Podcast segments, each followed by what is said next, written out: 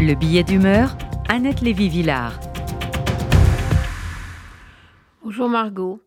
Alors, ils étaient trois grandes consciences d'Israël, trois grands écrivains reconnus dans le monde entier et engagés inlassablement pour la paix.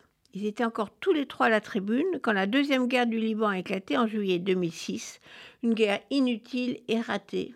Petite catastrophe, mais grand traumatisme. David Grossman, Amos Oz, Aleph Bet Yehoshua. Ensemble, pour essayer d'arrêter cette guerre du Liban. Trois grands hommes que j'ai eu la chance de rencontrer et d'interviewer souvent sur la politique ou sur leurs livres. Aujourd'hui, dans les jours les plus tragiques de l'histoire récente d'Israël, il ne reste plus que David Grossman pour représenter cette génération de pacifistes israéliens. Amos Oz et Aleph Yoshua ne sont plus là pour interpeller les gouvernements d'Israël et lancer des appels pour la paix. Alors j'ai repris mon livre où je raconte cette deuxième guerre du Liban contre le Hezbollah, qui s'appelle 33 jours en été, chronique d'une guerre surprise, que j'ai couverte pour Libération. Et le livre finit avec un discours de David Grossman. L'écrivain, avec Amos Oz et Aleph Betioucha, avait pris la parole pour que s'arrête cette guerre au Liban. La veille du cessez-le-feu, son fils Uri Grossman et ses camarades ont été tués dans leur tank par un missile du Hezbollah. Grossman attendra trois mois après cette mort pour prendre à nouveau la parole devant une foule à Tel Aviv, le jour anniversaire de l'assassinat du Premier ministre Isaac Rabin, qui lui aussi voulait faire la paix avec les Palestiniens. Les mots de David Grossman il y a 17 ans résonnent aujourd'hui.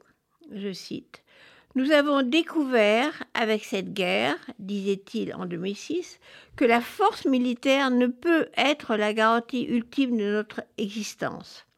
Rabin a pris le chemin de la paix avec les Palestiniens, non par amour pour eux, mais parce qu'il avait compris que la société israélienne ne pourrait survivre éternellement dans une situation de conflit insoluble.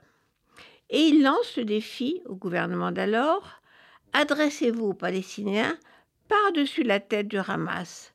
Reconnaissez les souffrances qu'ils endurent.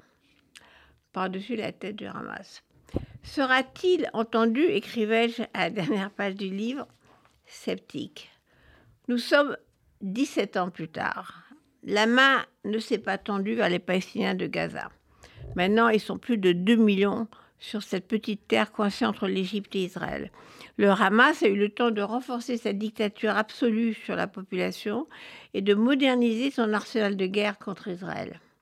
Jusqu'à réussir, le 7 octobre 2023, à commettre l'inimaginable, le pogrom de torture, de mutilation, d'égorgement, de viol, de kidnapping, d'anéantissement d'hommes, de femmes, d'enfants, de bébés, des corps qu'ils vont brûler sur des bûchers. Jamais l'histoire d'Israël n'avait connu une telle catastrophe humaine. Aujourd'hui, David Grossman est plus désespéré qu'en 2006, et pourtant il avait été terrassé par la mort de son fils. Cette semaine, il écrit dans le journal Arès que c'est un cauchemar, un cauchemar pas comme les autres. Il n'y a pas de mots. Que même si l'occupation est un crime, violenter, violenter, violenter des enfants, puis les abattre de sang-froid, est un crime plus terrible encore.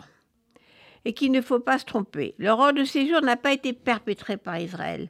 Le Hamas l'a créée. Je ne sais pas s'il faut appeler les hommes du Hamas animaux humains, mais ils n'ont sans doute plus d'image humaine, dit Grossman. Aujourd'hui, l'écrivain est aussi beaucoup plus dur contre les gouvernants israéliens. Il parle d'une politique, je cite, cynique, bornée et somnambule et même de trahison, celle du Premier ministre Netanyahou. C'est la trahison de tout ce qui nous est cher en tant que citoyens de ce pays, dit Grossman, qui rappelle que des millions d'Israéliens sont sortis chaque semaine pour manifester contre le gouvernement et son leader pour la démocratie, pour ramener Israël à lui-même, à la grande et, et sublime idée, à la base de son existence, créer un État qui serait le foyer du peuple juif, un État libéral, démocratique, en quête de paix et pluraliste. Il y a 17 ans, l'écrivain en deuil gardait encore espoir. Aujourd'hui, il ne parle plus de tendre la main aux Palestiniens. Il pense que de nombreuses années devront s'écouler, des années sans guerre, avant qu'il ne soit possible de recommencer à songer à une réconciliation. David Grossman est plus inquiet que jamais avec cette question existentielle. Qui serons-nous? Quel genre de personnes serons-nous après ces jours, après avoir vu ce que nous avons vu Où peut-on recommencer après la destruction et la perte de tant de choses en lesquelles nous croyions, en lesquelles nous avions confiance?